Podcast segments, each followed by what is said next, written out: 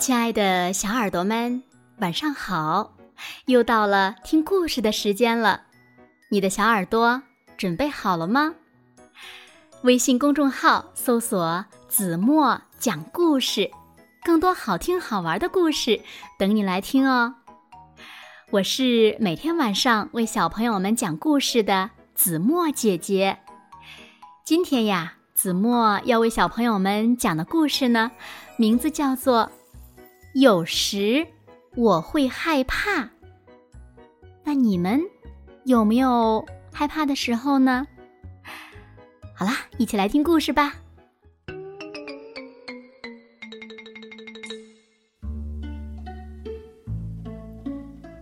小朋友们，你们知道吗？每个人都有害怕的时候，这呀是很正常的事情。这个世界上很多东西会让小孩子感到害怕，小孩子都会怕黑，你可能就会担心起来。人们常会担心有强盗闯进家里，小孩子也会担心晚上有怪物进到他们的房间。但是，你注意到没有啊？你的房间在白天根本就没有什么怪物。当你在晚上开始害怕的时候，一定要记住这一点。自然界中也有一些东西可能会吓到你，比如让小孩子感到害怕的东西有响雷、闪电、狂风、暴雨、洪水或者大火。因为对小孩子来说，这些看起来似乎太大、太快、太响了，让人有点受不了。有时候呢，你自己的情绪也一样，它们来得太强烈，而且无法控制，真的让小孩子们很烦恼。小孩子们希望对事情有一定的控制力，但是有些事情是无法控制的，所以这种无法控制的情绪也会让你感到害怕。小孩子也会对突然出现的、意料之外的，或者是看起来不那么友善的事物感到害怕。了解你的情绪，知道事物因为什么变得可怕，对你呀很有帮助的。有时候呢，是那些真实发生的事情让你感到害怕，有时呀却是你自己的情绪在捉弄你。当你被这些情绪捉弄的时候，你可能会担心和害怕。疯狂、悲伤和沮丧是最容易困扰小孩子的了。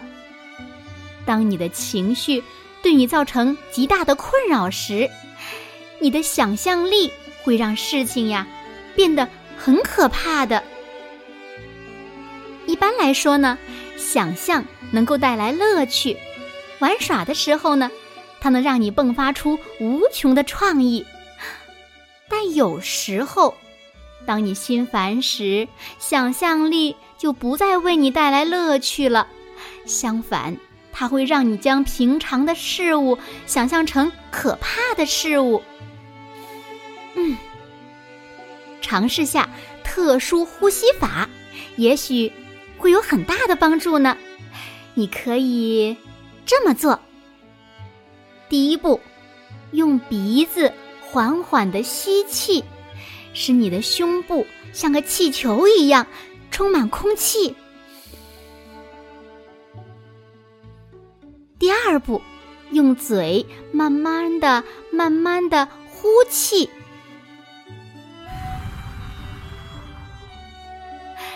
第三步，慢慢的重复上述动作五次，你就会感到非常的放松。或者是在脑海中描绘美好的事物，它也是另一种让你感觉不那么害怕的方法。比如，你可以想象一些你非常喜欢的东西，可能是一处你喜欢玩的地方，或者是一个你喜欢的毛绒玩具，或者是其他任何能使你感到快乐、感觉良好的东西。假装成那个令你害怕的东西，这个办法有时也很管用。有些孩子担心这是个坏主意，但它确实很有效。假如你害怕狗，那么你就假装成一只大狗吧，让家里的其他人装成很害怕狗的样子。记住，一定要大声的汪汪叫，汪汪汪汪汪汪汪。然后呢，像狗一样用四肢走路，并且表现出你不会伤害任何人的样子。或者呢，想一些鼓励自己的话也很有用呢。你可以自言自语，让自己不那么恐惧和担心。举一个例子，如果小孩子害怕打雷，他们可以这样告诉自己：雷声不过是响亮的噪声而已，它伤害不了我的，它只是让我觉得意外，仅此而已。是吧？变换一下思路也会有帮助的。下面呢，是另一个例子。有些孩子呀，可能会害怕手扶电梯和升降电梯，还有些孩子害怕马戏团的小丑。这些令小孩子感到害怕的东西有一个相同的特点，对孩子来说，他们既陌生又千奇百怪。大多数孩子只喜欢他们认识并且常见的东西，因此呢，当这些奇怪的东西出现的时候，小孩子会感到害怕。现在好消息来了，我们有很多办法可以帮你感觉不那么害怕。你可以了解你的情绪，尝试特殊呼吸法，描述美好的事物，假装成那个令你害怕的东西，想一些鼓励自己的话，哦，变换下思路，慢慢适应。能够帮助你的还有慢慢适应法，试着去适应那些让你感到害怕的东西，一次一小步，慢慢来。记住了，爸爸妈妈对感觉和想象力的了解比我们多很多，因此呢，他们也是我们的好帮手。现在，我想你不再害怕了吧？好了，亲爱的小耳朵们，今天的故事呀，子墨就为大家讲到这里了。那小朋友们，你有没有害怕的东西呢？你又是怎么做的呢？快快留言告诉子墨姐姐吧。当然了，也希望今天的故事呀，能够帮助到小朋友们，可以尝试一下哦。那今天就到这里吧，明天晚上八点半再见喽。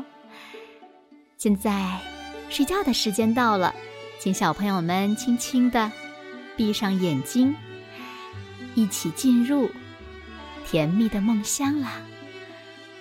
晚安喽，明天见。